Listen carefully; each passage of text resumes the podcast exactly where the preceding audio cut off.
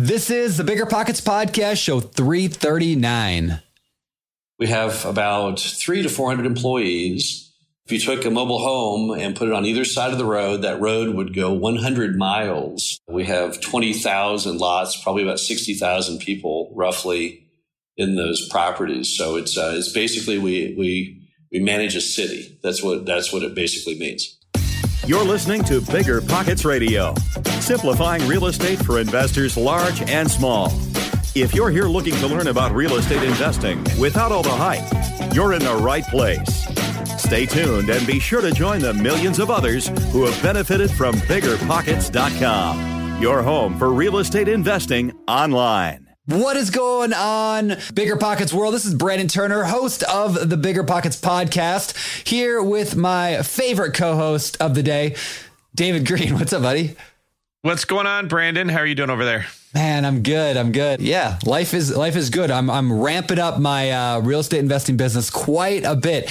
In fact, we're really, really driving. I made five offers last week on mobile home parks. Five offers in one week. Yeah. Uh, zero accepted. But you know what I did about that? I cried and I said, this game sucks. I'm quitting and I'm watching a lot of TV now. So no, I did. You have some Dancing with the Stars episodes on TiVo to get you through that. Yeah, I did. I had to get through that with some Dancing with the Stars. No, like it's a numbers game. Like it's funny. Like I'm working with Ryan Murdock, right? So he's a good buddy of mine. Works with my company. We're partners on a park already, and he's also part of Bigger Pockets. Anyway, Ryan's everything.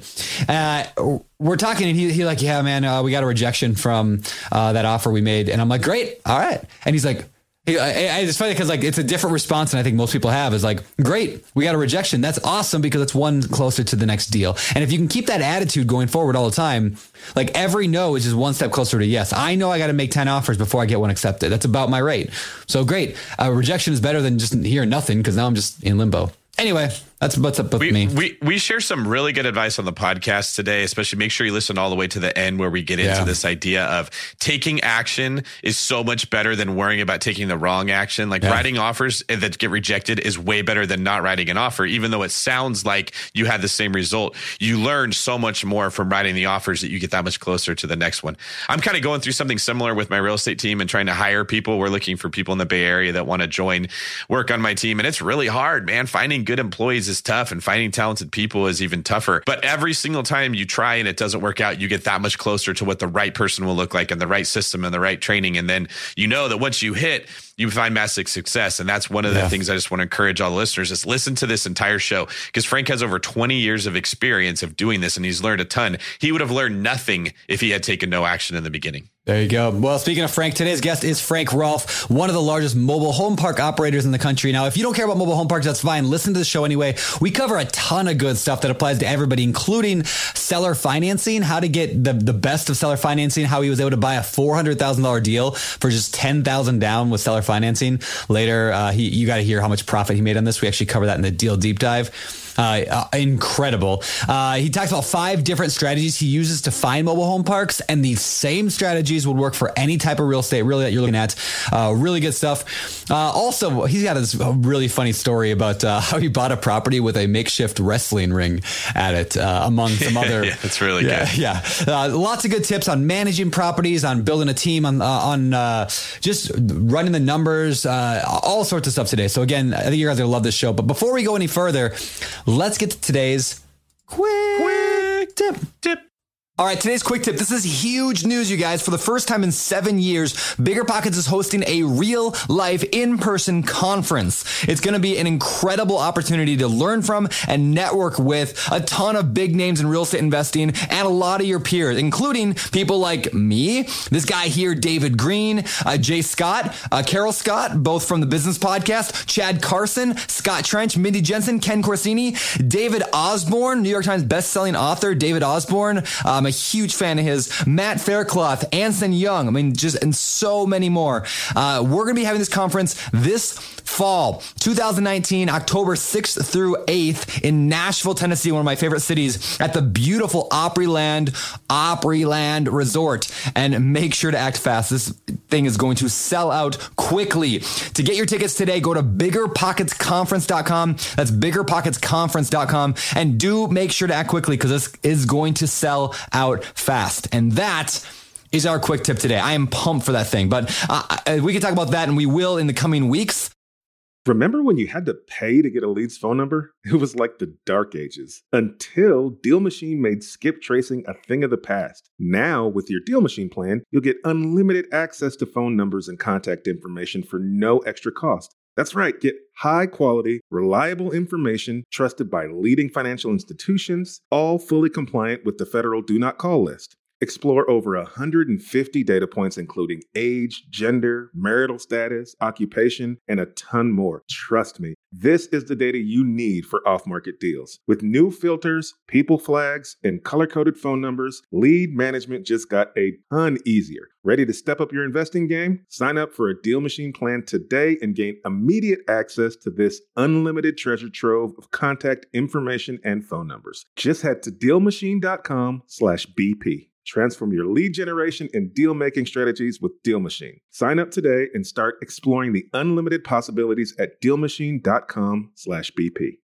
As home prices and interest rates continue to rise and inventory levels dip, it's getting harder to find quality flips and wholesale deals. When there's not enough on market inventory to go around, it's time to start looking off market. Lucky for you, there are millions of homeowners nationwide who own a property they need to get off their hands. I got two words for you, my friend PropStream it. PropStream is the leading real estate data provider and recognized as a Tech 100 honoree by Housing Wire for the fourth consecutive year. With PropStream, you can search over 155 million properties nationwide using 120 plus search filters like pre foreclosure, bankruptcy, pre probate, failed listings, and more to help you find motivated sellers in seconds. PropStream offers both public record data and an MLS sales estimate that's over 99% accurate to help you get the most accurate comps, even in non disclosure states. PropStream also provides lead automation, skip tracing, and a marketing suite with emails, postcards, and custom landing pages to close more deals efficiently. Get started today with their seven day free trial and get 50 leads for free. Head on over to www.propstream.com slash BP. That's www.propstream.com slash BP. Passive income without the property headache? It's possible. There's a way to invest passively in real estate and get monthly income without any tenants, maintenance, or property management. The Wealthy have been doing this for years, and if you're an accredited or high net worth investor, you too can collect cash flow without the headaches that come from owning rentals. How? By investing in a private real estate fund with PPR Capital Management. PPR's co founder, Dave Van Horn, wrote the book on real estate note investing for BP. But he's not just investing in notes. Dave and his team also have an extensive background in commercial real estate. And with PPR Capital Management, they're strategically investing in both notes and commercial real estate nationwide. With over half a billion dollars in assets under management, PPR has provided individuals with a steady source of truly passive income since 2007 without ever missing a payment. Check them out at investwithppr.com. Again, if you're looking to get monthly passive income from an experienced team with a strong track record, go to investwithppr.com today. All right, with that, let's get to today's show with the man, the myth, the legend, Mr. Frank Rolfe. All right, Frank, welcome to the Bigger Pockets podcast, man. This has been a long time coming. I've been looking forward to this. How you doing? Th- thanks for having me. Yeah. So let's talk about your story. Uh, you know, today I know that you do a lot of mobile home parks, but is that how it began for you? Kind of walk us through what did you do before real estate, and then uh, why did you get into real estate, and then talk about how you got into that first deal. So it's kind of the beginning of your journey. Sure. What was that like? You betcha. Well, here's my story. I grew up in Dallas, went to Stanford University, got out in three years with a degree in economics. And back then, if you wanted to go to a prestigious business school, it was recommended that you start a business and you write about that as your essay on your application. So I'd gotten out of college a year ahead of all of my peers. So I had one year to start a business and then sell it or shut it or whatever and write that into my application. So I asked a lot of different adults, what would you do if you had to start a business for one year with the sole purpose of having lots of stories to write onto a college application for business school? And the only adult that had any common sense on this idea said, I would go into the billboard industry, which I knew nothing about. So uh, I did a little research and I found that billboards was the perfect choice because uh, didn't didn't take any qualifications to get into it. Uh, was not capital intensive and uh, easy to liquidate. So I thought, ah, billboards is what I will do. So uh, armed with absolutely nothing but a rough idea of how it kind of sort of worked, I jumped into it and I failed miserably. So for about eight or nine months, I had achieved nothing. I didn't have a single billboard lease, single billboard, nothing to show for it, dismal failure. And as I was getting extremely depressed, suddenly I scored my first billboard lease. And I then, in rapid succession, scored two more. So as it came the end of the first year, I had three billboard leases and permits, and I'd started building those three. But I had another batch behind that because suddenly I'd gotten good at it. So I thought I will delay my application for business school one more year. And that way I will get all 10 of these billboards built and then I will sell them. And you can guess what happened at the end of that year. I had more pending and then the next yeah. year more pending. Never went, never went to business school. So nice. I just kept on building billboards. I was building at the rate of about two billboards per month, pretty much all by myself.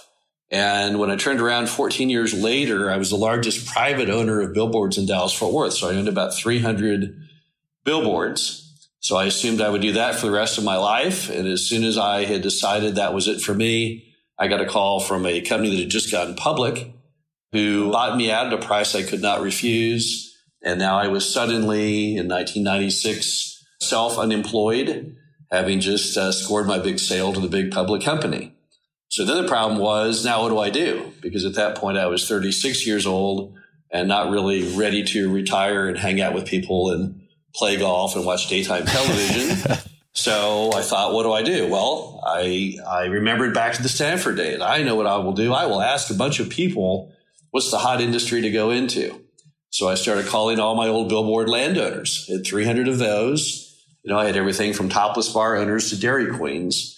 And as I'm calling around, I called the guy that I had built two billboards on who had a mobile home park in Dallas. And on that one call, he said, why don't you just buy the park for me? You'll learn all about it. I'll sell it to you for 400,000, 10,000 down. I'll carry 390,000 for 30 years. So that's what launched me into the mobile home park business was basically that, that one conversation on the phone. And, nice. uh, and that's how I got into it. And from there, starting with that one mobile home park, we have now built up to the fifth largest owner of mobile home parks in the U.S. So it's kind wow. of kind of a repeat of the billboard story all over again, only this time with mobile home parks. So that's that's pretty much how I got into it. Wow. So being fifth largest, what does that mean in terms of what's your portfolio look like today? Well, being fifth largest means I've got we have about three to four hundred employees.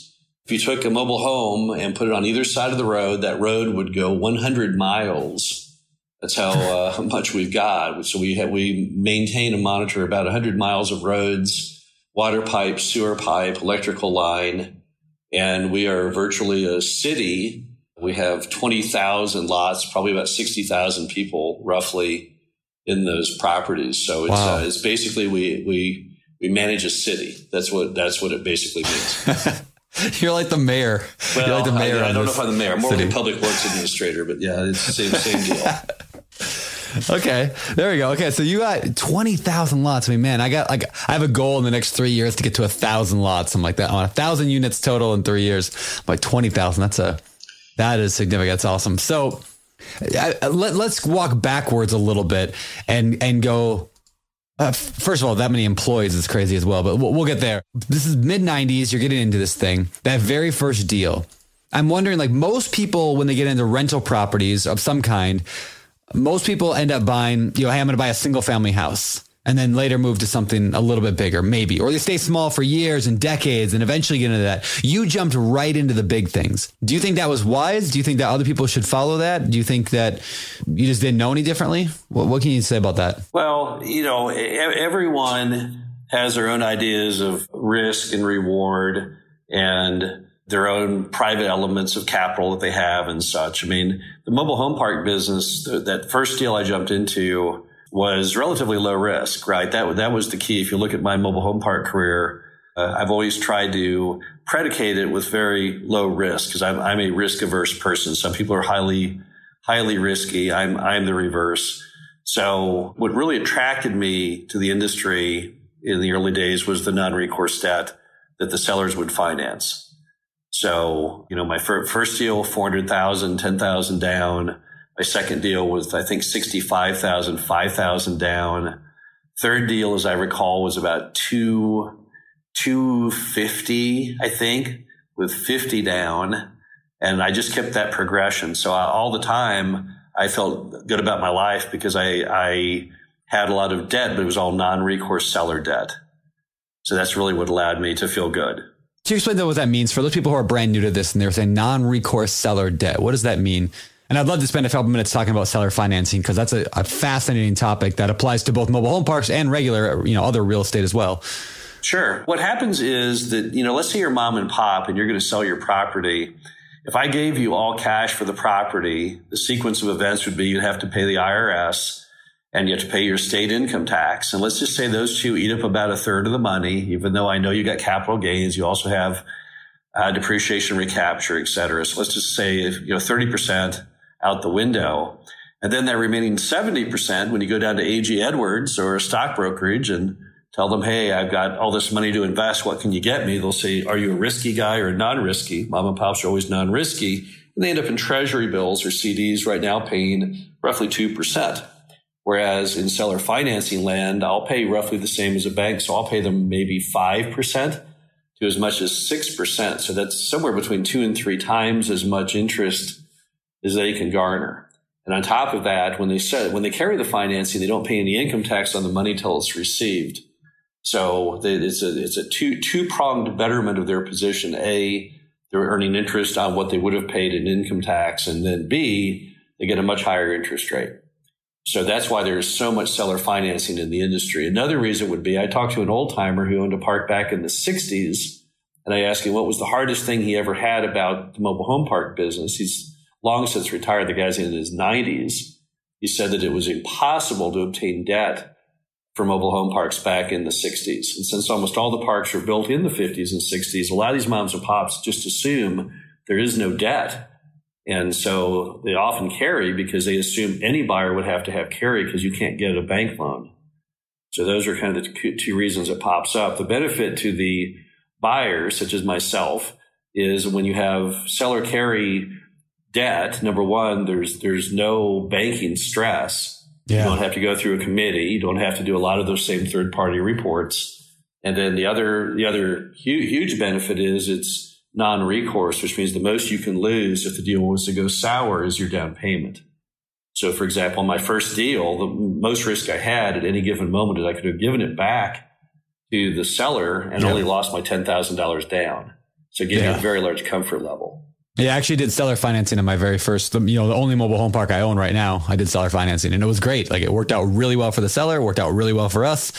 Yeah. And, uh, we're definitely looking for more of that because I, I just find that a fascinating way. And it's not necessarily no money down, though it is possible, right? To do no money down, but it, it just gives you that ability to get around the bank and the irritation. It took me nine months to refinance a $50,000 property recently. Nine months to refinance a $50,000 property. Like for that reason alone, I just hate working with banks at this point. It's just too stressful for me. Yes, I agree. You know, and one of the reasons that it's more efficient than using a bank is a bank doesn't want to take your property back because they don't know what to do with it. That's why it sits on REO. But if you right. ran that property yourself, well, of course you don't want to take it back. But if you have to, it's not catastrophic because you know how to manage that asset class. Whereas banks are not in the in the business of managing property. Frank, one thing I want to ask you about that. It, something people don't consider when they're either refinancing or when they're taking out financing is the actual closing costs. They they are massive, especially when you start to get into higher price ranges. When you do seller financing, is the are the closing costs less? Are they the same? How does that usually get worked out between the two sides? You know, when we've done our seller finance deals, we treat them just identically the same as if we were getting bank financing. So we we run them through a title company. The seller conveys title to us and carries back the paper on it. And as far as third party reports, we obviously we don't do appraisal. We don't do a property condition report. We do do, do a phase one. We do a survey, although we can do a much lower quality surveyor than with a bank. So we do often a boundary survey. The bank will often require an ALTA, but there's huge, huge cost savings there. As far as the actual closing costs themselves, again, that's always negotiable. Some moms and pops, they want to split them. Others will pay all of the closing costs and then some want to pay none. And we calculate that into the deal on the front end. You know, uh, when you work with moms and pops, there's really not a necessarily a playbook of how it works because they've only done this one time when they bought it back in 1960 or built it in 1960 yeah. and then this one last time when they sell it. So they're not very sophisticated. So it really is very much dependent on the mom and pop that we have. Mm. But we, we our, our rule in life is we try and be uh, easy to sell to, which means that we, we work with the seller. We don't want them to ever be unhappy. You know, we call it win-win deal making. So we work with them however they want to do it. We do it. Easy to sell to. That's a really good tip. I mean, a lot of, I think a lot of people just make it really complicated and difficult to sell to. But I mean, no matter what kind of real estate you're in, that is a principle that should apply to everything. Make it easy to sell to, and people are going to want to do business with you. Make it fun, make it easy, make it light to do business with you, and you know you'll go a lot farther in life. Yeah. So well, you mentioned phase one. For those un- unaware of what that means, uh, can you explain what a phase one is? Absolutely. A phase one environmental is a report. What you do is you get a, a licensed and insured environmental engineer, and they look at the property and they report back whether it's clean, which means it has no environmental contamination, or if it's dirty, which means that if you want to continue on, you'll have to do a phase two to determine how bad is the pollution, and then a phase three, which is your plan to clean it up. In our industry, it's very hard to survive a, a bad phase one because you know we're not at the top of the pyramid. I mean, a big office building, a big hospital, they encounter environmental pollution. They can remediate it, even if it costs millions of dollars, and they just throw that into the loan. So, you know, they hit uh, some kind of underground toxin that cost them three million to clean up. Hospital cost cost three hundred million to build, and now it costs three hundred and three million. Yeah, Mobile yeah. home parks, when they're dirty, you pretty much have to always walk the deal. All right, so if, makes sense. So let, us talk real quick about why mobile home parks. Before we get too much further into this, you know, a lot of people are listening to this show, and normally, you know, like we'll talk to people who, like I said, buy the rental property or the or the duplex. But what are some of the benefits to owning mobile home parks? Okay, well, the, the key benefits, and there's and there's several. Probably the most important and unusual factor of a mobile home park is the fact they don't allow them to be built anymore. So the supply is effectively capped. There's roughly 44,000 mobile home parks in existence in the U.S., and that number actually diminishes somewhat each year. There's about 10 new ones built, and there's about 100 that are torn down. So there's something exciting, I think, and rewarding about owning an asset that is limited, which makes it thereby precious. So mobile home parks are kind of the precious gems of real estate simply because of supply. There's, there's just no, no more being built. So that's, that's a huge attraction for most people, myself included, because that means every mobile home park you own is one of a kind. It's rare. Yeah. You don't have to worry about competition building one down the street or across the street. So that, that, that that's one really cool part of it. Uh, the next part about mobile home parks that makes it kind of unique is that our customers are actually stakeholders in the business because we own the land, but they own the homes. So we're, we're, to, we're stuck together in this enterprise. Whereas, you know, in apartments, the owner owns everything and the tenant owns nothing, and therefore they don't have often a lot of pride of ownership. We our, ours are the reverse. Our, our customers actually are stakeholders. So that's kind of a, a neat thing. Another attraction is it's just land. We don't have any improvements in most mobile home parks, with the exception of sometimes you have a clubhouse and a pool, maybe a laundry room, some common area. But in the, in the perfectly run mobile home park, the perfect the perfect position would be one in which the tenants all own their own homes and we own the land, so we're just landowners. And the beauty there is you have very very little repair and maintenance. So we don't have to fix toilets or doors yeah. or anything. We just rent land. So that's that's again a, a very attractive item. Uh, another thing that fuels a lot of people to be excited about the industry and ourselves included, although I know it sounds politically incorrect, but the lot rents in America are, are insanely low. Not, they cannot be supported by any form of math. You know, an economist from Duke University named Charles Becker studied them a year or so ago and determined that based on economics, mobile home lot rents need to be up at least 50% to as much as 100%. Wow. And what, what happened there is if you go backwards, mom and pops never kept up with inflation.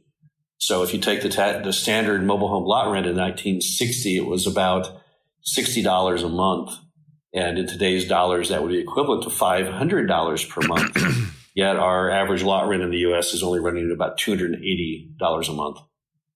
So wow. there's massive, massive room to increase the rents. And obviously that's a huge driver from a profitability standpoint. It's not, you're not doing it you know, to take advantage of people. You're simply trying to bring the parks back up to where the rents need to be based on inflation. And of course, in so doing that, it allows you to reposition the park because with higher rents, you can now put in new new capital features and put money back into it. So it's it's really a win-win for everyone, but it's obviously an attraction for people because they can buy a park at a certain rent, knowing that they can raise it over time to an entirely different rent.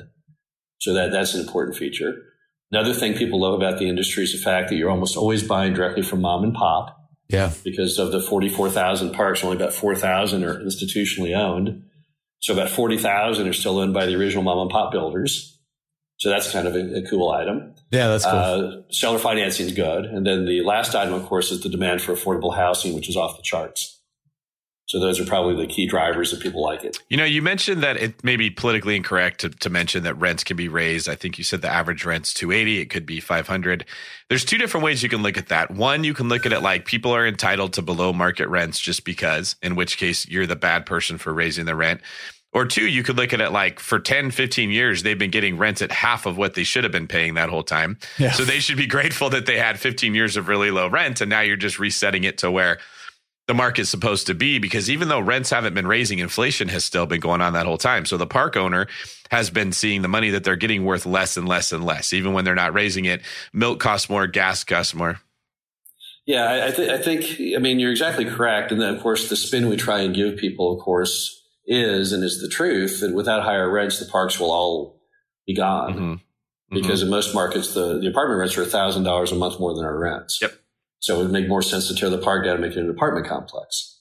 So without higher rents, then the narrative is the parks won't exist anymore. Yeah. What's also interesting is no matter what you say or do, there's a certain group of people that always are always agitated about higher rents. But yet at the same time, you know, the bulk of our customers like paying higher rents and thereby getting, you know, working water and sewer professional management. So it kind of goes both ways. So let's, while we're on the topic of the raising the rent thing, I wanted to make sure we talk about today because uh, a lot of people probably would have seen it. The John Oliver episode is that cool? We sure. can cover talk about John Oliver yeah. for a minute. All right. So recently, John Oliver, for those who didn't see it, he's the what late late TV, I don't know, whatever, the late night TV guy on HBO. Does a lot of funny little comedy bits. He's a comedian, similar to what the Daily Show used to be with Jon Stewart.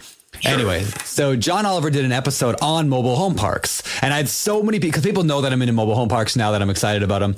I'd, I'd probably had 50 people send me the link to this uh, video of him just pretty much tearing apart the industry. I mean, just like really, and he featured you in it. He talked about you a, a lot in there, yeah. uh, and it wasn't always flattering. So here's what my question is: What did he get right, uh, and what did he get wrong about that? About the? I mean, obviously he's a comedian.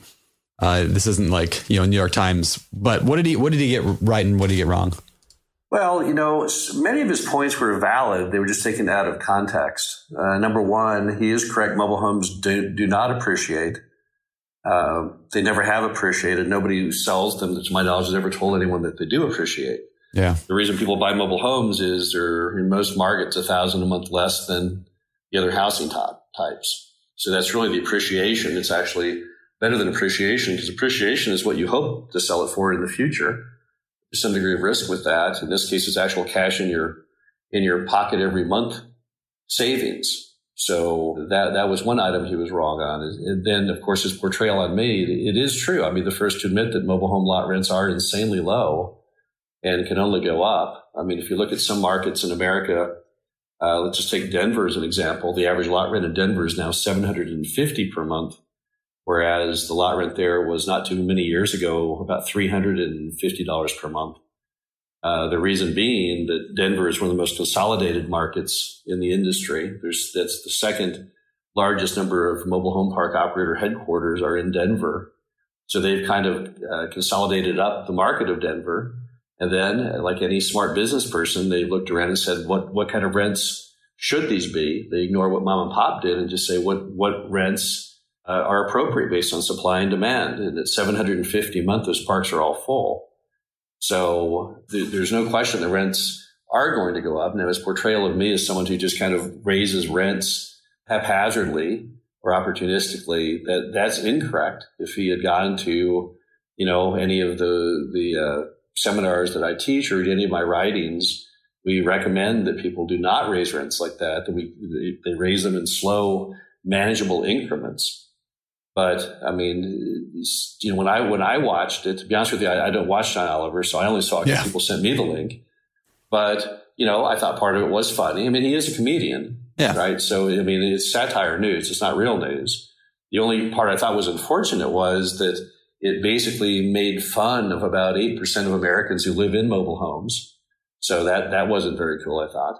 And that also he he made absolutely no effort to actually get the facts about what he was reporting. And I'm sure he doesn't write those stories. I'm sure they're written yeah. by young young associates there at his show. But if he simply bothered to call me or anybody, they could have easily explained some of the things he had in there why they were wrong. I mean, yeah, but Frank, then that wouldn't make for good TV. That'd be well. That's exactly right. I mean, I would I would call your attention as you mentioned the New, mentioned the New York Times article in which the reporter actually, uh, you know, went went to one of our events and then also lived in one of our parks for a week and so he, he was a very informed writer. He was very, very negative anti-business writer. If you look at his writings, his books are always, you know, broke USA, how payday lenders ruined America, etc. And he became a gigantic fan, which was really crazy. We never expected that. So yeah. he, he wrote how the industry is the best thing going in affordable housing. So you know, how we went from the best thing going in affordable housing to John Oliver, I think is simply because one, one, one person put the time and effort in to get the facts and the other did not. You know, when I watched that episode, yeah, I mean, I, def- I definitely thought they pulled out. It's one of those things like if you take all the negative stories of the last 10 years that you could find about mobile home parks and then put them into one like funny story that sounds like it applies to everybody. That's kind of what the show did. I mean, what the show did. So like, I mean, again, it's, it's entertainment. It's, it was funny ish. But then I got an email a few weeks later from a guy. I, I, sent out a message to some people. I think I mentioned it here on the podcast that I was looking to build out uh, a team of, of people to help me work on these mobile home parks. I got a message from a guy saying that I was being unethical by looking into mobile home parks. He flat out told me that I was unethical and that he would never invest in mobile home parks because mobile home parks keep people in poverty is what his I think his exact phrase was. Yeah, uh, that and, they, and, and, you realize that that's the craziest comment ever. Explain because, why. Well, mobile home parks are the solution to poverty. They're they're not the, the problem. They're the solution. In other words, without mobile home parks, you have a huge number of people who are generational renters who are extremely cash strapped because apartments in most markets are far far beyond the levels of affordable housing, and the mobile home parks give people a, a close or as close as they can to that kind of American dream, not only of home ownership, but having your own little like subdivision community with your own yard and privacy and those type of type of items. I, I get the same comments. I even had, you know, death threats after John Oliver on social media from people in Brazil and other countries saying that I was going to be damned to hell for taking advantage of the poor and the problem is, number one, we, we don't deal in the poor. The mobile home park business is not, if you look at the US definition of poor, that is not our grouping. It's kind of an odd classification that we are lumped into that because our, our typical household in our mobile home parks is got an income of probably 30 to 50,000 a year. So it does no, in no way meets the U.S. definition of, of poor. And the other, the other thing which they're completely wrong about is that people love our product. That's what the New York Times writer found when he lived in the park. You know, it was a 200 space park. He could not find a single person who didn't love living there. that's that's why he became a huge fan. I think I think the bottom line is right now, you know, America is kind of stuck in this cage fight of capitalism and socialism. Mm-hmm. And so we try and define everything into one of those two boxes. It's either those capitalists or those socialists but they really that's not where mobile home parks really want to be or even are fairly positioned. We've just kind of gotten stuck into that bizarre narrative. I mean, the, to me, the bigger narrative, if people want to get mad at somebody, is you know, they're when we buy mobile home parks that are in bad condition and bring them back to life and repave the streets and fix the water and sewer and bring in a professional manager and the rents do go up. There were people when we bought it who were just marginally living there. They really could not afford to live there. We've bought parks where there are people living in all kinds of things. You shouldn't even live in a school bus.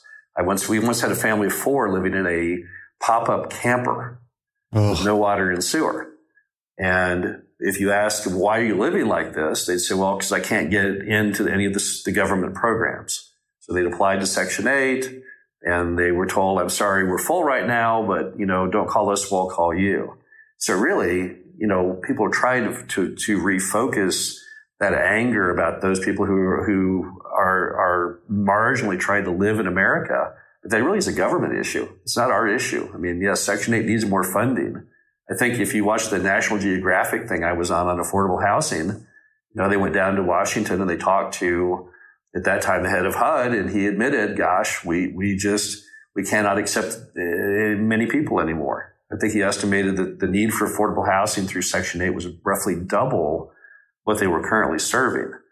But again, that's not really the issue with mobile home parks. We're, you know, we're part of the solution, not the problem.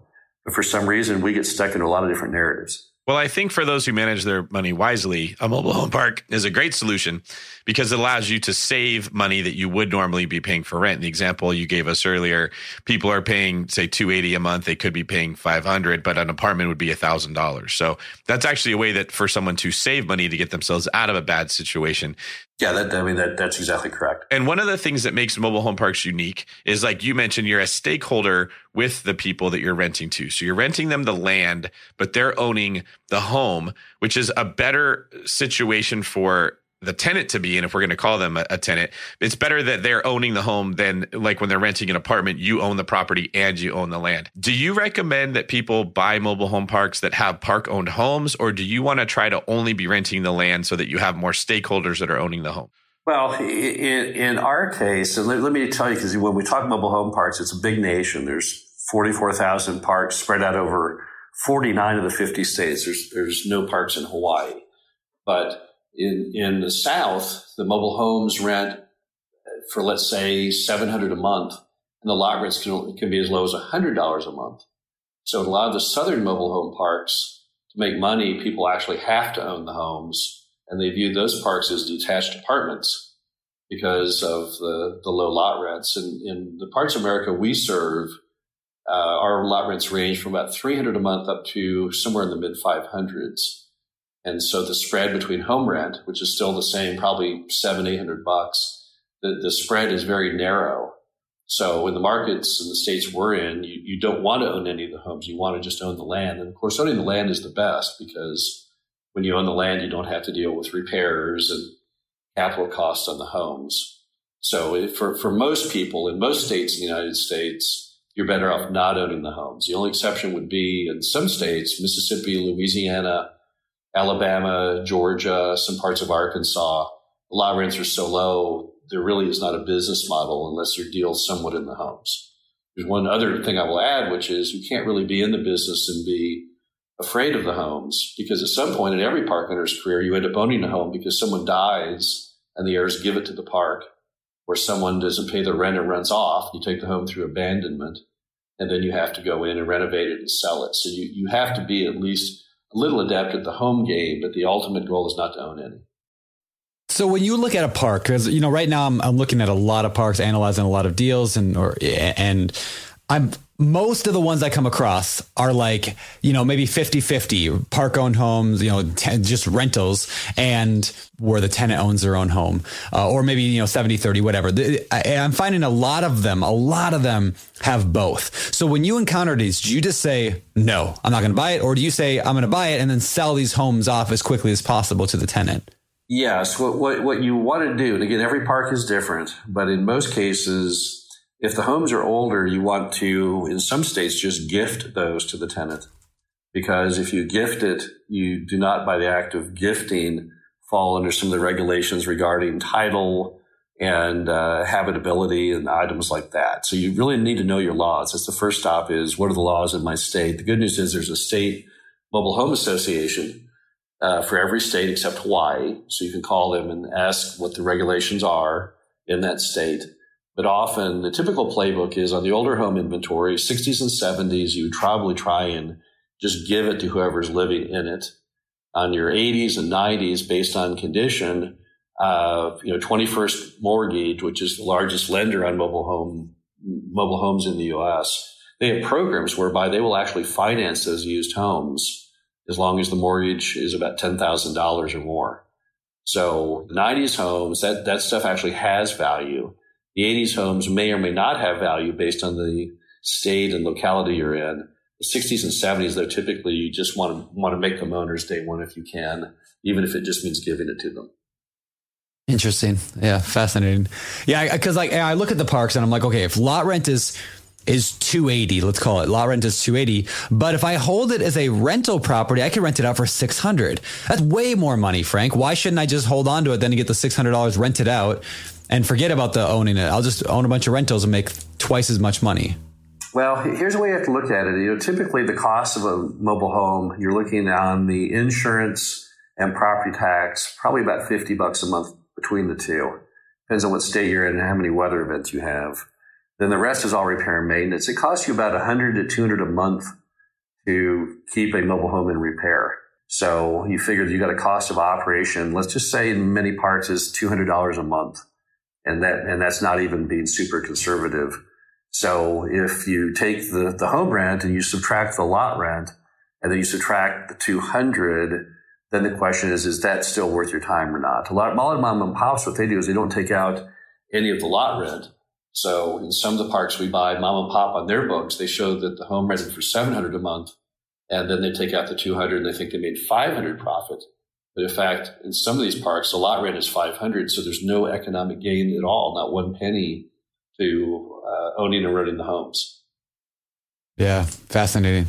Yeah, I think that the repairs and maintenance, the part that I bought in Maine, that's probably the thing that was most surprising is how much each of these homes would need, especially if a tenant left or we, we evicted a few, uh, just how much work and, and, not not that we spent 30 40 50 grand but like they all needed a fair amount of work to fix them up and they and because they were all rentals at the time they were about half again it was about 50 50 when i bought it they needed a lot of work going into them. And so the repairs surprised me, which has has completely taken me over to your side of, of the, the equation.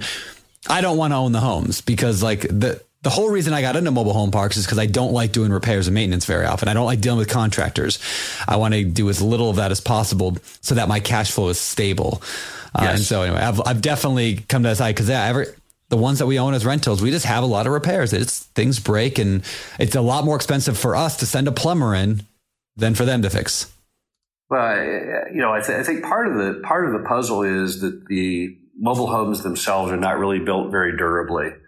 And if you go down to the factories and see how they're built, you can immediately see what, what's at issue because in many cases, when they're building them, they, they bring out and put in the uh, carpet and pad, and then they put the interior walls on top of it because in a mobile home, none of the interior walls are load bearing. And then you look how a lot of other things are built. Many of the parts in your home, they're made of metal and mobile home are made of plastic.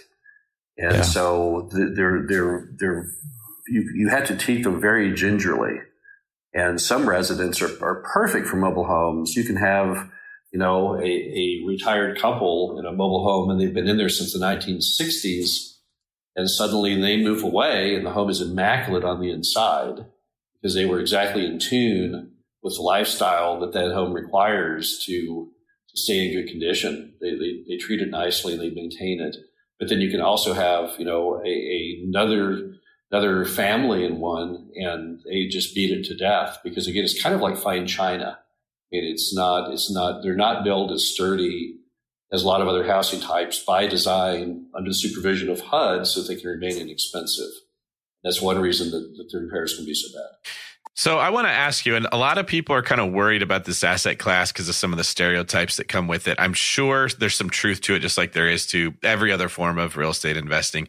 You're you're renting your house to someone who doesn't own a home, and they're not going to have the same pride of ownership that a normal homeowner would have. Obviously, Frank, you've learned a lot over the years of what to avoid, what to look for, how to analyze a deal. Can you tell us a little bit about your first park that you bought in Dallas, Texas? I have some pretty funny notes here about what you had going on in the back there, and then uh, what you've learned so that you're avoiding that situation in the future. Sure. Well, you know, the first park I bought, I would probably, you know, not have bought today because it doesn't really meet a lot of the profile of things that we normally buy. It was very, very rough clientele. And so I officed in that property every day from uh, probably about nine in the morning till five o'clock at night. There was a little single wide trailer in there it was my first mobile home park. I knew nothing about the industry, so I thought I better self manage it, and therefore I would, you know, then be more of a master of my destiny. So I drove down there every day from my house and then drove back every night. And, you know, I, I learned a great deal. The first thing I learned is there, you know, there's a certain customer that you just can't run a business around. And that's what the first park had. It had basically people who were not gainfully employed. They were not stably employed. And so how can you pay the rent? So I had people that, you know, would bounce around jobs, be unemployed for long periods of time. So I, I, immediately learned that in the mobile home park business, there's a certain class of customer that works and there's a certain class of customer that does not. And uh, over time, because I made people start paying the rent every month, so the guy that I bought it from had not done that policy. So you could skip paying rent sometimes for five or six months, you wouldn't file eviction. Like I'm not sure how far you could have gone before you would file eviction, possibly into the years. Uh, at the same time, there were no rules or rules enforcement so when I showed up, they had built an amateur wrestling ring in the back corner of the property with little uh, concession stands made of plywood. And the place was was just an absolute travesty. I mean, people were not not bothered in taking their trash to the dumpster, but just throwing the bag out in the yard. They had non-running cars everywhere, just just crazy stuff. And you know, when you when you have people like that, no one who's stable who wants to live in a civilized society can can live around them. So basically, they kind of created this utopian society of misfits, and uh, it was my job to to bring back law and order and civilization. And so over time, I was able to groom the property, and those who could not pay rent and would not abide by the rules had to go. And I remember one day I went in there, and overnight, a resident had gotten in a bad mood, had a had an argument with their girlfriend and then had taken a baseball bat and knocked the windshield out of three cars of other residents. Wow. Right. And I mean, the, so I told the guy that he had to go. He could not understand why. He couldn't figure out why that was unacceptable because he told me, you know, he was going to, he was going to come up with the money someday to put the windshields back and just no clue that, you know, people demand more out of life than that. And so that was that was a big lesson learned at Glenhaven is that you know the industry really is not about poor people and misfits and all those stereotypes you see on television. Although there are some parks like that somewhere in America, but you know our industry, the normal industry, the industry that houses eight percent of the United States population, is basically based on high density subdivisions, with people with the same aspirations and goals and pride of ownership as everybody else. So that that was my big lesson learned from that very first park was that was exactly not there was a clientele that I thought is what the industry served. That's actually not our business model at all. Interesting. So I like how you differentiate. There's clientele that are ideal for a park and then clientele that are not. How do you know though? I mean, when you're analyzing a park and you get a lead on a park, I don't know, we'll, we can talk about that, but you get a lead on a park. How do you know it's the type of tenants that are going to actually pay their rent and that have jobs or have income of some kind versus the owner just put in a bunch of warm bodies to fill to fill lots before selling it well what, what, what you do is there's two, two, two basic rules of any mobile home park uh, two policies we call one no pay no stay and the other we call no play no stay so no pay no stay means if you don't pay your rent then we evict you in the very month you didn't pay so if you don't if you don't have the rent to us by the fifth we add a late fee to it, and then we send you a demand letter based on the state's requirements. And then after that, we file eviction on you because it's not fair to those who pay rent to have people living among them who don't pay rent. And the same is true with no play, no stay. If you won't play by the rules, which are not a high bar in a mobile home park, they're very reasonable rules. If you can't do that, if you can't follow any form of rules to live in a neighborly fashion with your neighbor, you have to go because it's just not fair to the others. And what we find is when you stick people into that paradigm of no pay, no stay, and no play, no stay, uh, some people make it and some people do not. And we, we don't have on the front end, we don't really have any idea who will and will not succeed in a structured environment. So one thing we have learned, which is interesting, is that credit scoring in our industry means nothing because many people who do not have large incomes and some who do have large incomes have terrible credit because all it takes in America today is to have a medical emergency and you end up with a $30,000 hospital bill you can't pay. Yeah. Or you go down to the car dealer and you get a car, and then they lose their job, and then the car gets repossessed because they really it was an overstretch when they when they bought it to begin with. But what we're looking for is what we call the FIGHTCO score, F I G H T CO score, and that means how much fight do you have in you to make sure you always pay your rent. And that's proven out through evictions. So when we look at credit scores, what we're really looking for are, are evictions. And if someone does not have any evictions, even though they may have terrible credit on paper, we are more than happy to give them a try. And when we buy the park originally and we set about bringing back law and order, those are people who embrace that and, and want to pay the rent and want to be a good neighbor, then that's great with us. But we, we've learned over time, we can't really tell any of that on the front end. You know, a lot of parks we buy, we think we have a handle based on the cars. So if they have really nice cars, we say, well, if they have really nice cars, they must have good credit to get that car. And that may, may be true, but at the same time, it may also be true that they got the car because they weren't ever paying the rent. And it may also be that they're just yeah. make a terrible neighbor because although they have a nice car, they may have loud music at three in the morning and who knows what. So, but that that's how we, we it kind of all magically works out once you set parameters and people either fit in that or they don't. Uh, just kind of close out that thought on the no pay, no stay, no play, no stay. What I what one thing that really has attracted to me to mobile home parks, and you can, uh, I, th- I think you'll agree to this, is that there's a lot of badly managed parks out there. From what I've seen, there's a lot of badly managed parks, and real estate in general is like that. But I, I noticed it with mom and pops a lot who haven't raised their rent, they haven't enforced the rules for a long time. So what I found is that I feel like success is more likely if I can just manage correctly. And that's a skill that I feel like I have. Like I, I, really pride myself on being able to manage tenants well and manage property well. And therefore I've got a better shot than most because most people just don't bother to learn that skill. Do you agree? Yes, I totally agree. You know, it's it's really sad the condition of some of these properties. We, we've bought properties that are in magnificent locations. We have some that are next to McMansion subdivisions with private schools behind them. And I'm not really sure why mom and pops held on, held on as long as they did because clearly they lost the energy, you know, years before. I mean, we bought a property once that had not been mowed in three years. Picture that. Wow. We bought a property once that had not had the leaves picked up in so many years that we could not actually open the door to the vacant homes because the leaves were higher than the doors. Wow. Right. And I think some of that maybe also is to blame with those city governments for allowing that to occur. Because uh, sometimes they look the other way. Because again, let's all be honest, most Americans have this terrible stereotype of mobile home parks and the people that reside in them. And so they just let those things just get away with murder because they, they don't even want to drive in and take a look at it.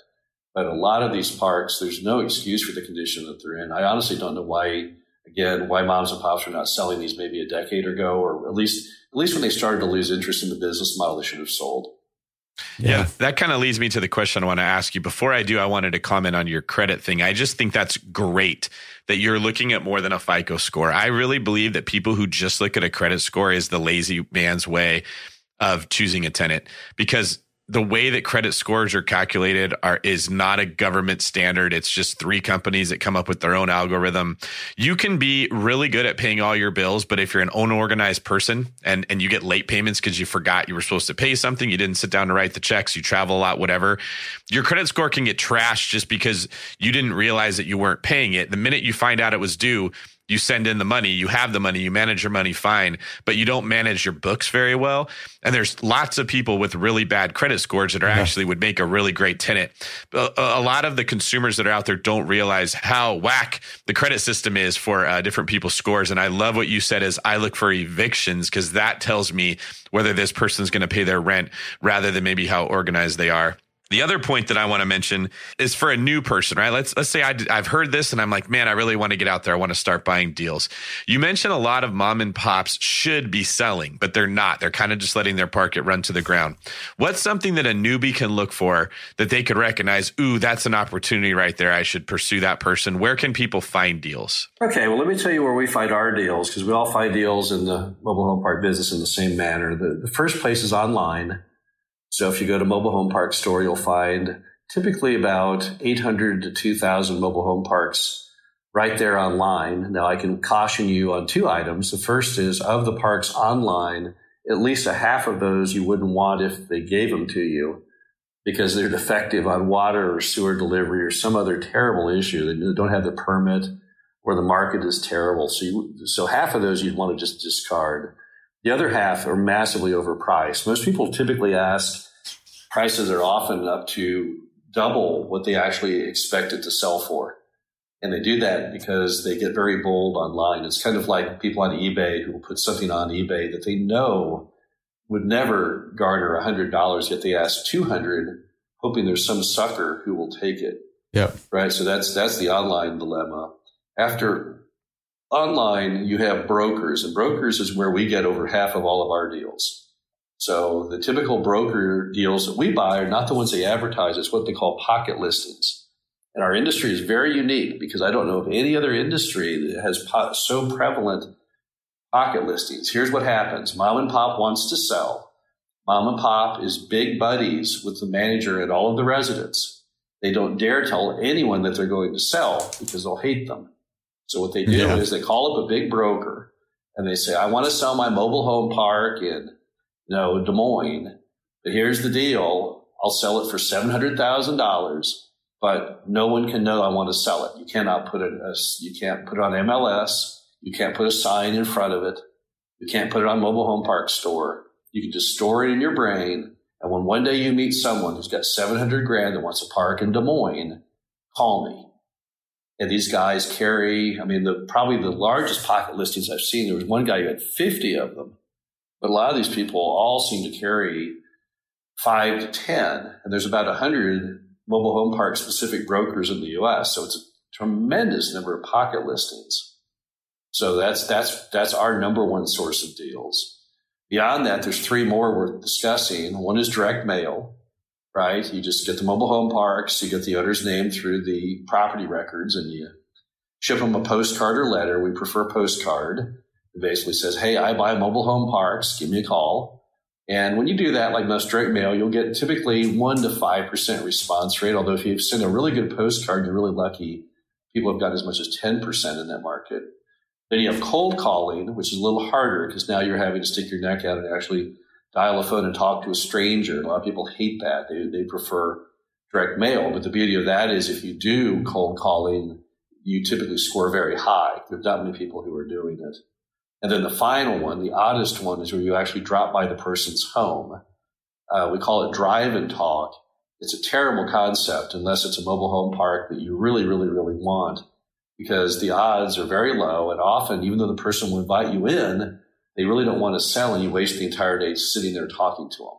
So those are, those are basically the, you know, the five formats that we use. Again, of those over the last 25 years, the majority of all of our deals came from brokers via pocket listings. And then the, the balance that we have is probably an equal breakdown between cold calling, direct mail, and online. And then just a little tiny bit of the drive and talk. Wow. All right. That was super, super helpful. What about find, uh, funding those deals then? How do you typically fund them? Are you all seller finance or a mixture of different things?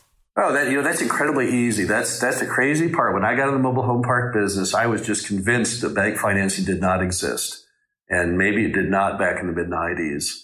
But today, the financing for mobile home parks is perhaps the easiest part of the process. And I think what, there's two reasons for that. Number one, at the same time that I was buying my first park and my partner Dave Reynolds was buying his first park, there was another guy out there buying his first park, and that was Sam Zell.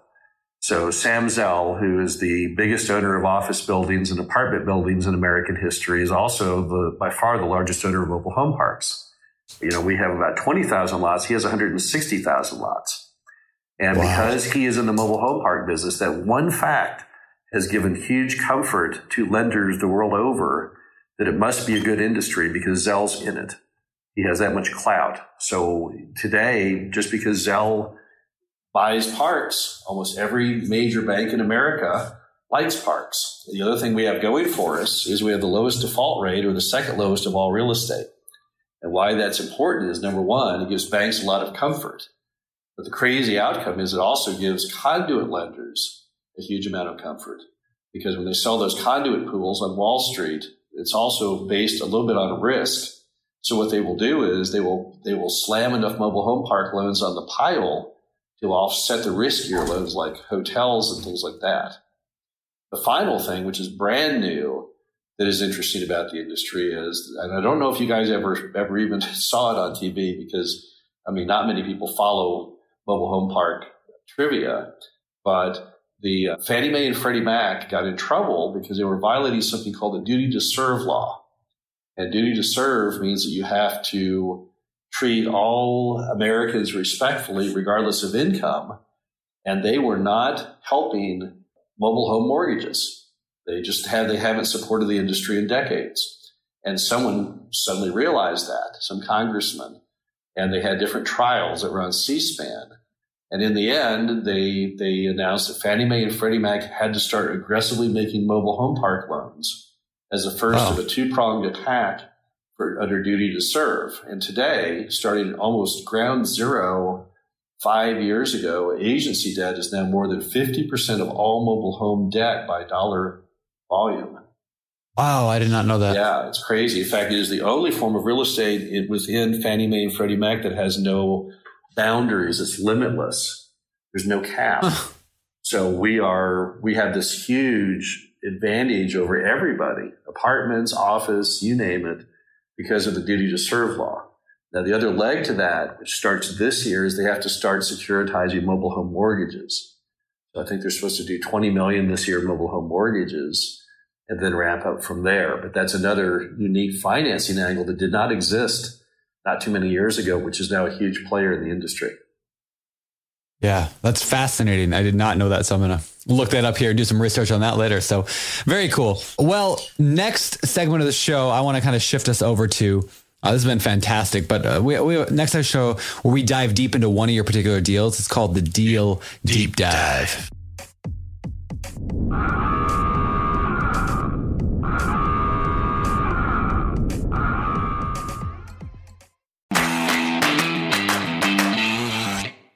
Ryan Reynolds here from Mint Mobile. I'm proud to offer premium wireless for just $15 a month. And I'm proud that we have thousands of five star reviews from customers like Dan D in New York, who writes, I am satisfied customer. How can this only be 15 bucks? He wrote it in all caps. I needed you to feel it like he feels it. I hope I did that justice, Dan. And I hope that you try Mint too at mintmobile.com slash switch. Upfront payment of $45 for three months required. New subscribers only. Renew for 12 months to lock in savings. Additional taxes, fees, and restrictions apply. See mintmobile.com. Are you serious about making real profits from your investment properties? Then why are you paying a property manager anywhere from 8 to 25% of your rent? Cut your expenses the savvy way by self managing your rentals using RentRedi with flat rate pricing that doesn't cut into your bottom line. You think I'm paying a property manager? Heck no. Get your hands off my cash flow. That's me slapping someone's hand. With RentRedi, you can collect rent, screen tenants, track repairs, and manage accounting all from your phone. Are you a Bigger Pockets Pro member? Well, guess what? RentRedi is already included in your membership. Haven't tried it yet? Well, then what the heck are you waiting for, man? We made this possible specifically for you, Bigger Pockets Pro member. If you're not a pro, RentRedi is offering you 50% off their annual plan. New customers visit rentredi.com and use code BP2023. That's R E N T R E D I.com using code BP2023. That's BP, like Bigger Pockets, you know, the podcast that you're listening to right now in the year 2023 to save 50% off of one year of RentRedi. Cut your expenses when you use RentRedi to manage your rentals. Sign up today at rentredi.com and use code BP2023. Remember when you had to pay to get a lead's phone number? It was like the dark ages until Deal Machine made skip tracing a thing of the past. Now, with your Deal Machine plan, you'll get unlimited access to phone numbers and contact information for no extra cost. That's right, get high quality, reliable information trusted by leading financial institutions, all fully compliant with the federal Do Not Call list. Explore over 150 data points, including age, gender, marital status, occupation, and a ton more. Trust me, this is the data you need for off market deals. With new filters, people flags, and color coded phone numbers, lead management just got a ton easier. Ready to step up your investing game? Sign up for a Deal Machine plan today and gain immediate access to this unlimited treasure trove of contact information and phone numbers. Just head to dealmachine.com/bp. Transform your lead generation and deal making strategies with Deal Machine. Sign up today and start exploring the unlimited possibilities at dealmachine.com/bp. Let's go through it. I got I got a total of eight questions here that we're going to throw at you. Uh, we'll start with the first one. What? Well, the first one's going to be probably pretty obvious. What kind of property is it? But I'll, I'll clarify also. And where's it located? It's a mobile home park, right? Oh, it is, it's a mobile home park in Dallas, Texas. And uh, well, let's also go when. When was this? Uh, is this recent or older? This is my I, this is my first property. Perfect. Awesome. All right. Okay. How did you find the property? Uh, well, I found the property by calling up the uh, mom and pop owner, and uh, he wanting to sell right there on the phone. Perfect. How much did you pay for it? I think you said four hundred. Four hundred thousand dollars, ten thousand down, three hundred ninety thousand dollar mortgage. Interest rate, as I recall back then, was seven percent, thirty year amortization. I'm uh-huh. wondering in '96 how much was four hundred thousand dollars in today's dollars? Like a little over 20 years ago. That's probably yeah, like 1.2 million or so, I'd say. So this was a pretty big park. Okay, Frank, how did you negotiate the deal? Well, basically, I knew when a guy wanted to sell me something over the phone with 10,000 down and carrying 390 for 30 years, there was something wrong with it. so I couldn't really negotiate the price. I simply said, "So how much are you losing?" And he said, "I'm That's losing funny. two grand a month." That was that was the whole negotiations. I said, "I'll take it. Let's write it up." Why was he losing so much money? Well, let's see. He was a terrible operator. He did not collect money from people, but I, I was able to solve the $2,000 in one phone call. It's a bizarre story. Uh, when I finally got his financial records during my quickie due diligence prior to closing, I saw that he had a cable TV contract for the entire park, all 83 lots, and he was paying the full amount. He got no volume discount right? So what he did was apparently some salesman called him up and said, Hey, you want your people to have cable? It would be such a great amenity. And he, being a good, good, nice mom and pop, said, Yes, that sounds like a very nice thing for the people. So they basically were billing him 83 times the regular cable amount, which back then was, I think, 30 or 40 bucks a month. And the crazy part was the park was half empty. So half of that didn't even, wasn't even using the cable. Of the other half, most of the people were on Dish or Direct TV. So I basically sent everyone a letter that said, we're no longer providing free cable, but if you want cable, contact the cable company. And I shut the park's cable off as far as the, the we still had cable access for those who wanted, it, but we shut our prepaid account for the entire park off. And I lost not a single resident.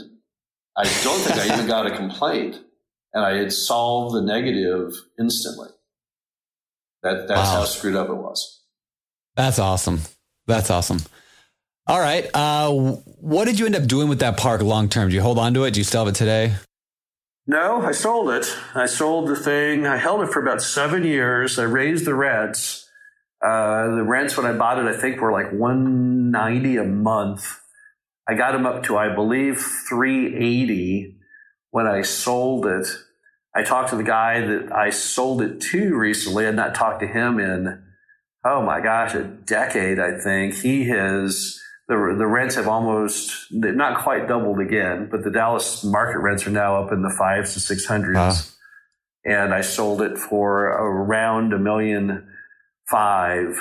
So basically, it was about a it was about a million more than what I had paid for it, including the capital upgrades. That's awesome. How long did you hold it before you moved it? Seven years seven seven year hold. So you made about a million dollars in capital gains over seven years, plus whatever cash flow you got.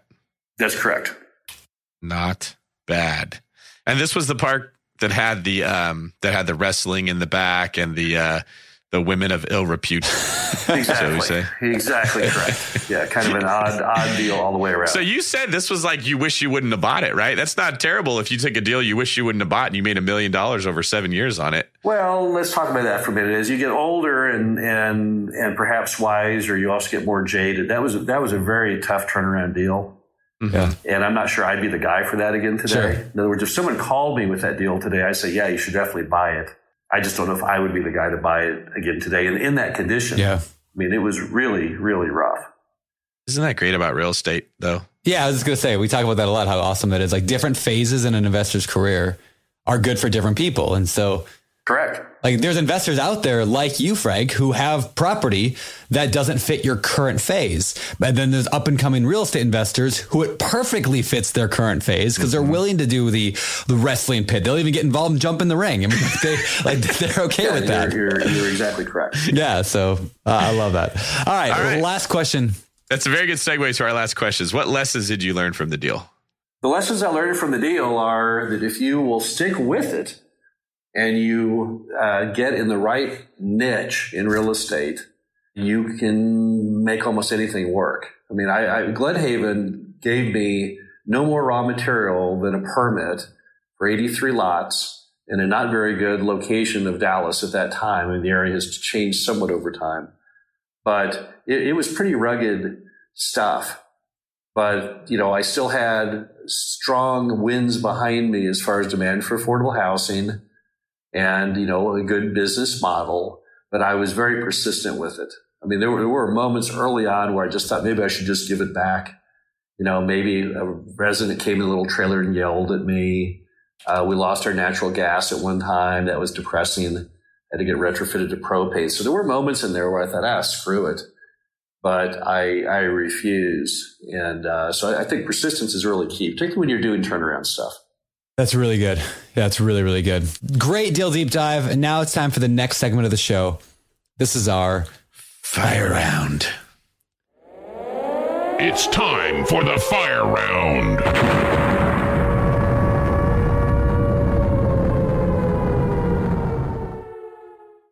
All right, Frank, these questions come direct out of the Bigger Pockets forums. And these are people asking these questions, actually Bigger Pockets members asking these questions. And we pulled most of them about mobile home parks, but some of them could apply to anything. First question I'm looking to buy a mobile home park soon. Do you have any suggestions on what kind of percentage of the rent I should set aside for like reserves and capex uh, on a park that's all tenant owned homes? Is there a rule of thumb? Well, here's the deal on that. Mobile home parks are a little bit like Johnny Cash's one piece at a time because every time someone breaks, they typically replace what's broken. So even though your mobile home park may have old uh, galvanized metal water pipe and old clay tile sewer, it really doesn't. Underground, if you could look under there, you'd see it's a mishmash of that, yeah. coupled with a lot of new PVC.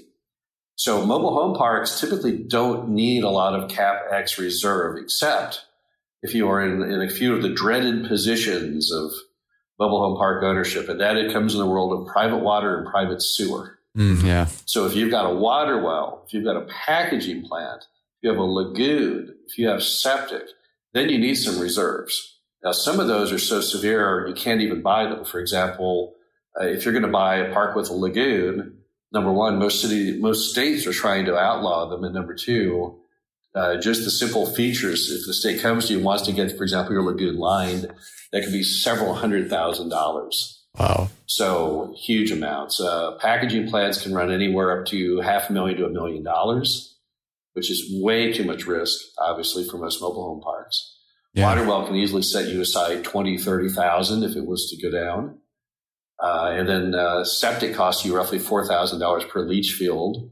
And then also you can have tanks that fall in. So basically, that that's if, if you I mean I look at it kind of like there's two restaurants in mobile home parks. There's the the you know the McDonald's, the Wendy's, the casual dining, the Chili's, where basically every time the phone rings, it's all cool. It's not gonna it's not gonna be any worse than your car breaking down.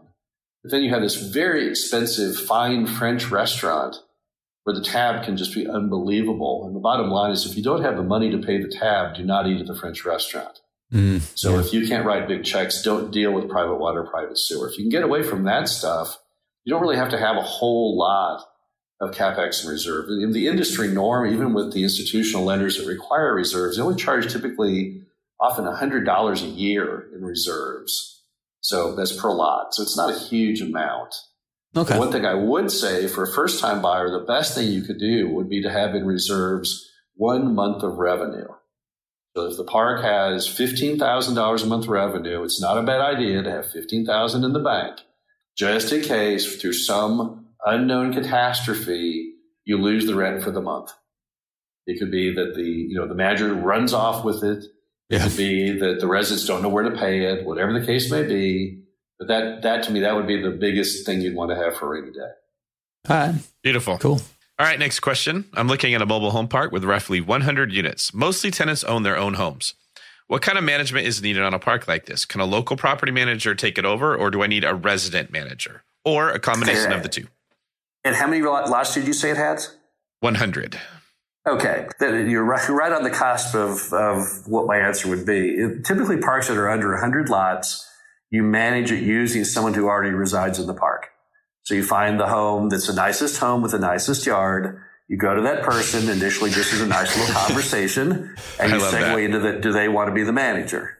And it's a beautiful situation because not only are they a stakeholder, but they set an excellent example for the rest of the residents right? So that's how many of the parks are managed under 100 lots. When you get to the 100 in lot size and up, you now have a second option. You still have the same option of the stakeholder resident, you can also now what we call import a manager. Typically, the same labor pool that self storage uses, a lot of people who are retired, retired military, but not always retired people. And you often then house them in mom and pop's old house or often there is a mobile home there that you, you designate as the new manager's home. But it, there's some debate over whether that's better or worse than using somebody who's already a stakeholder in there. To be honest with you, the best managers we have are traditionally people who already live in the park because they know everybody. They love the park. They're like the ambassador, the mayor, the police chief. They're everything rolled into one. And when you bring in an outsider, they don't really know anybody and they're also not a stakeholder. So no one has fully unlocked the riddle, but at 100 lots, you're, you're right on the cusp of going either direction. Next one. Uh, it's actually kind of related to what we talked about earlier, but it goes in a little more detail. I've heard brokers are the best way to find deals when searching for a mobile home park to buy. Do you have any recommendations on how to find a broker that have listings, oh. like a real one? Oh, yeah, that's, that, that, that's an easy, easy answer. If you go to mobile home park store, there's a section on the left, there's a tab that says brokers. If you click on that tab, you're going to find pretty much every industry specific broker. And there's about a hundred of them. They range everything from Marcus and Millichap, which is the largest. There's Sunstone, MHRE, MHP 360. There's all these different groups. And we contact each and every one of those brokers because remember, pocket listings are never shared. So if you call Marcus and Millichap of Houston and talk to, you know, John Smith, John Smith has his pocket listings, but he doesn't have any of the listings of of Tom Jones, who's also in the same office, who is the next office over. So we contact pretty much everybody, but that, that list is ready at all times if you just go to mobile home park store. Perfect. That's easy. Beautiful. That's really good. And for those Perfect. who don't know what a pocket listing is, it basically comes from the days when, before the internet, when brokers would have a piece of paper that had the listing information. They'd put it in the office for everyone to look at along with the other office's listings. A pocket listing was a listing that they didn't share with everyone else in the office. They kept it in their pocket for their own clients. So when we use that phrase, we're basically talking about a a park that is available for sale that is not being advertised through traditional means like like Frank said earlier so that not everyone knows about it. Next question. How do you currently collect rent? I know some investors use automatic payments, some pick up cash, which I don't want to do, and some have tenants drop off the rent at a bank. How do you recommend as the best way to collect the rents? Okay, there's several different systems. First, let's go over one issue, which is most of our residents, or many of our residents, do not have checking accounts. Mm-hmm. So, right off the bat, automatic withdrawals are nearly impossible. That's not true across the board. Some of the northern properties in Wisconsin and Minnesota, those do use a lot of automated payments, all the way to where everyone is using an automated payment. But in most of the rest of the parts of America, the residents do not have bank accounts frequently. And we only take checks and money orders. So what does it mean? It means we get a lot of money orders. And so you have two options to get the money orders. Option A is they do bring it to the manager or put it in a drop box on the manager's door. Option B is you have those mailed in. So you can set aside a PO box near your home and have those mailed to you because of course they, they pay many other bills by mail. They pay their utilities by mail, possibly their, their car payment and everything. But you know, there's, there's, there's a, there's a banking issue with a lot of customers in the mobile home park space. And as a result, although there's all kinds of great internet options, paying online and stuff, our customers are not really big on that yet. Now, maybe, maybe over time it'll change, but right now it's it's pretty much all about money orders and, and, then some checks. We, we never take cash. That's one big thing. Any any park owner will tell you, yeah, never take cash. But we don't take cash not for the reason you think. We don't do it because of embezzlement. because we, we, most park owners have what's called EPLI insurance, employee practices liability insurance. And for example, in our case, we are actually insured against embezzlement. So if the manager runs off with the rent, the insurance company gives us the rent back. The bigger oh, issue cool. is if you collect cash at a mobile home park office, one day someone in that park or someone outside the park will realize, let's think about this now. There's 100 lots at 300. That means there's 30,000 in cash sitting in that office somewhere between the first and the fifth, and they're going to rob it. Yeah. So that's that's the key item. You don't want the cash because you're going to get robbed.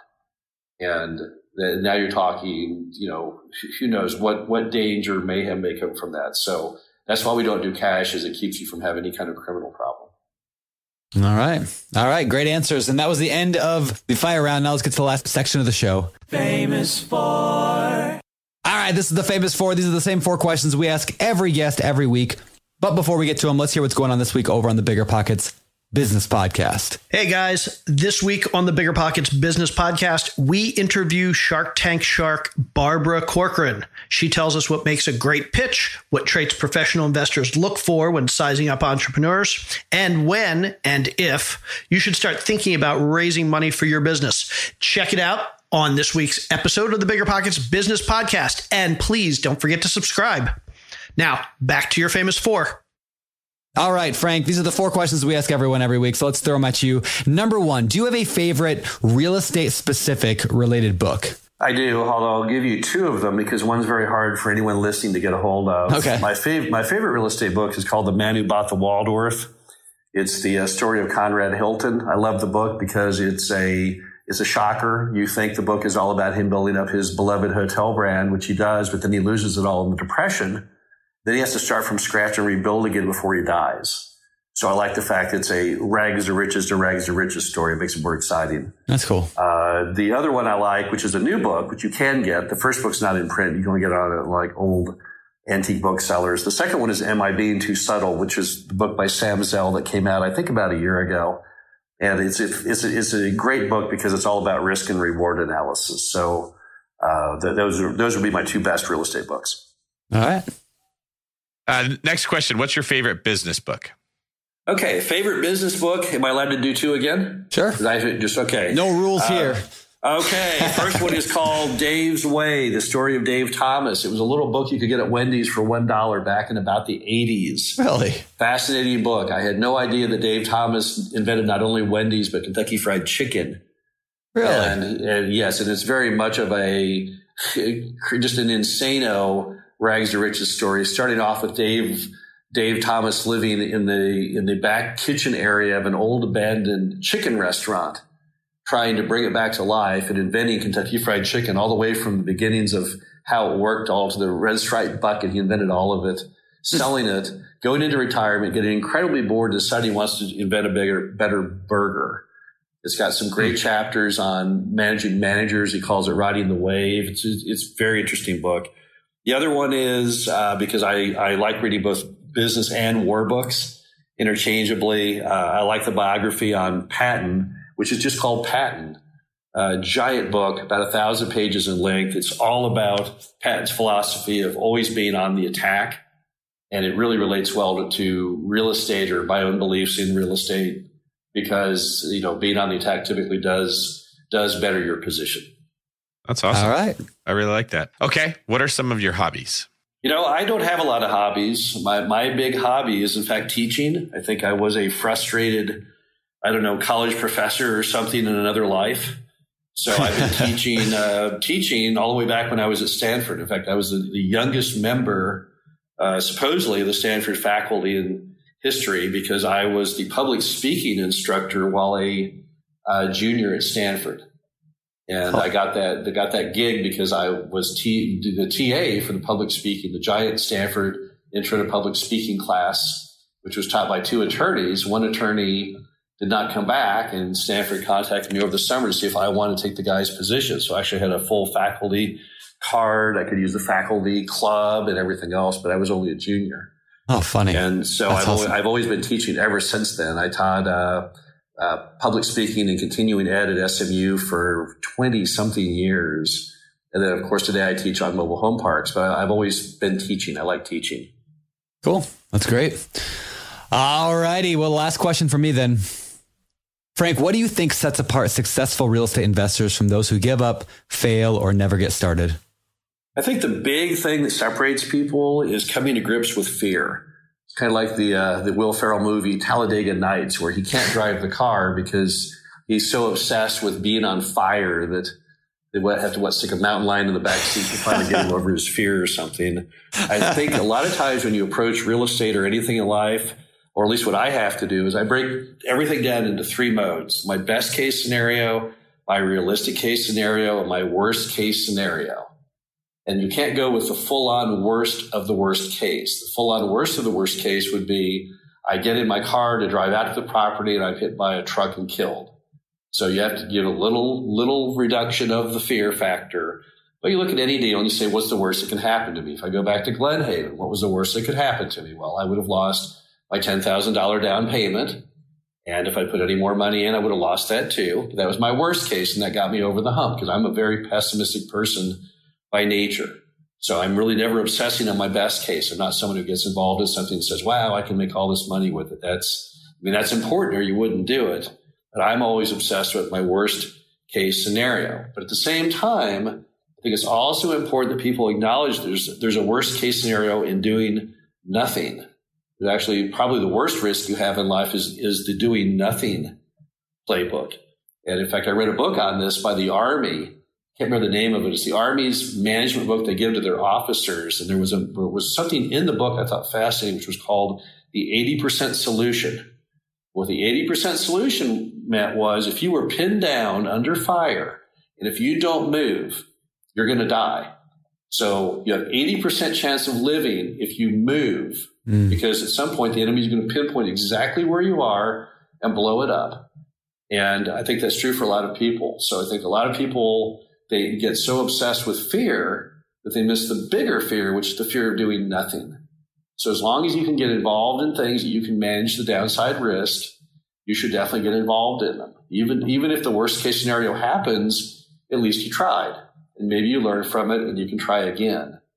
But I think I think fear is the number one thing that stops people from being successful.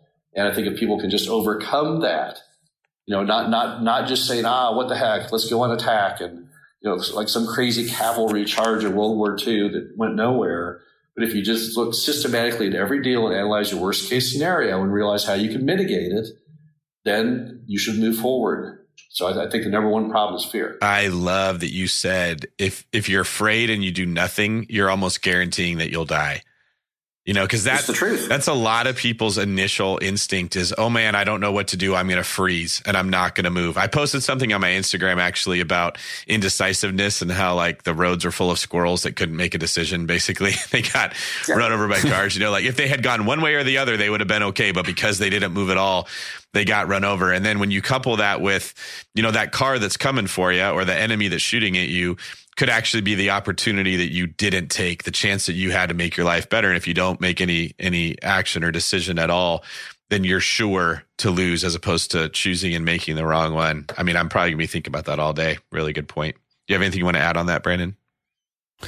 No, I mean, I think that's I think that's great. I think uh yeah, I think too many people are played by indecision and that sometimes even a bad decision is not as bad as no decision.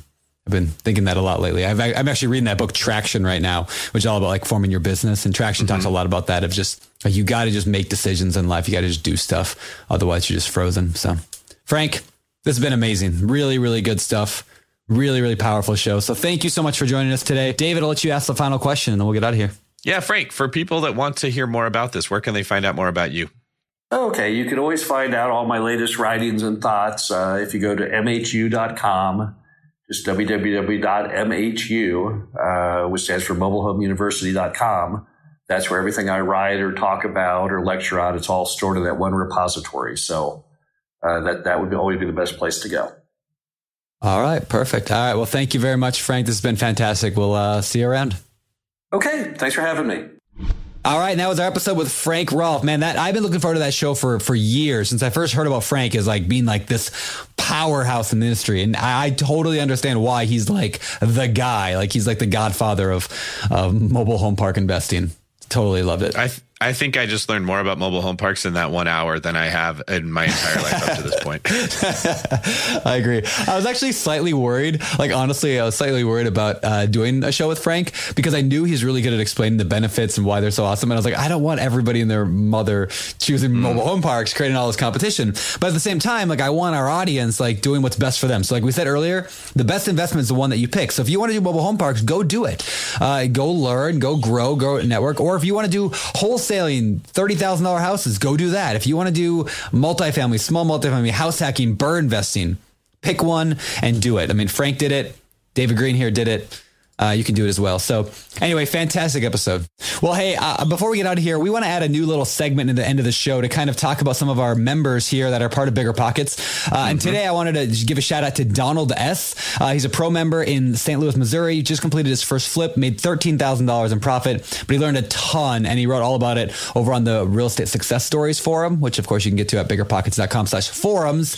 Uh, and hey, in future shows, we're going to start highlighting, like I said, more of these stories. So, uh, especially, we like to to, you know, I guess reward our Bigger Pockets Pro members. So if you're a Bigger Pockets Pro member, in coming weeks, we'll be giving you guys some instructions on how you can, I guess, I don't know if the words apply or submit your success stories. And we can talk about deals that you've done or, or things that you're working towards.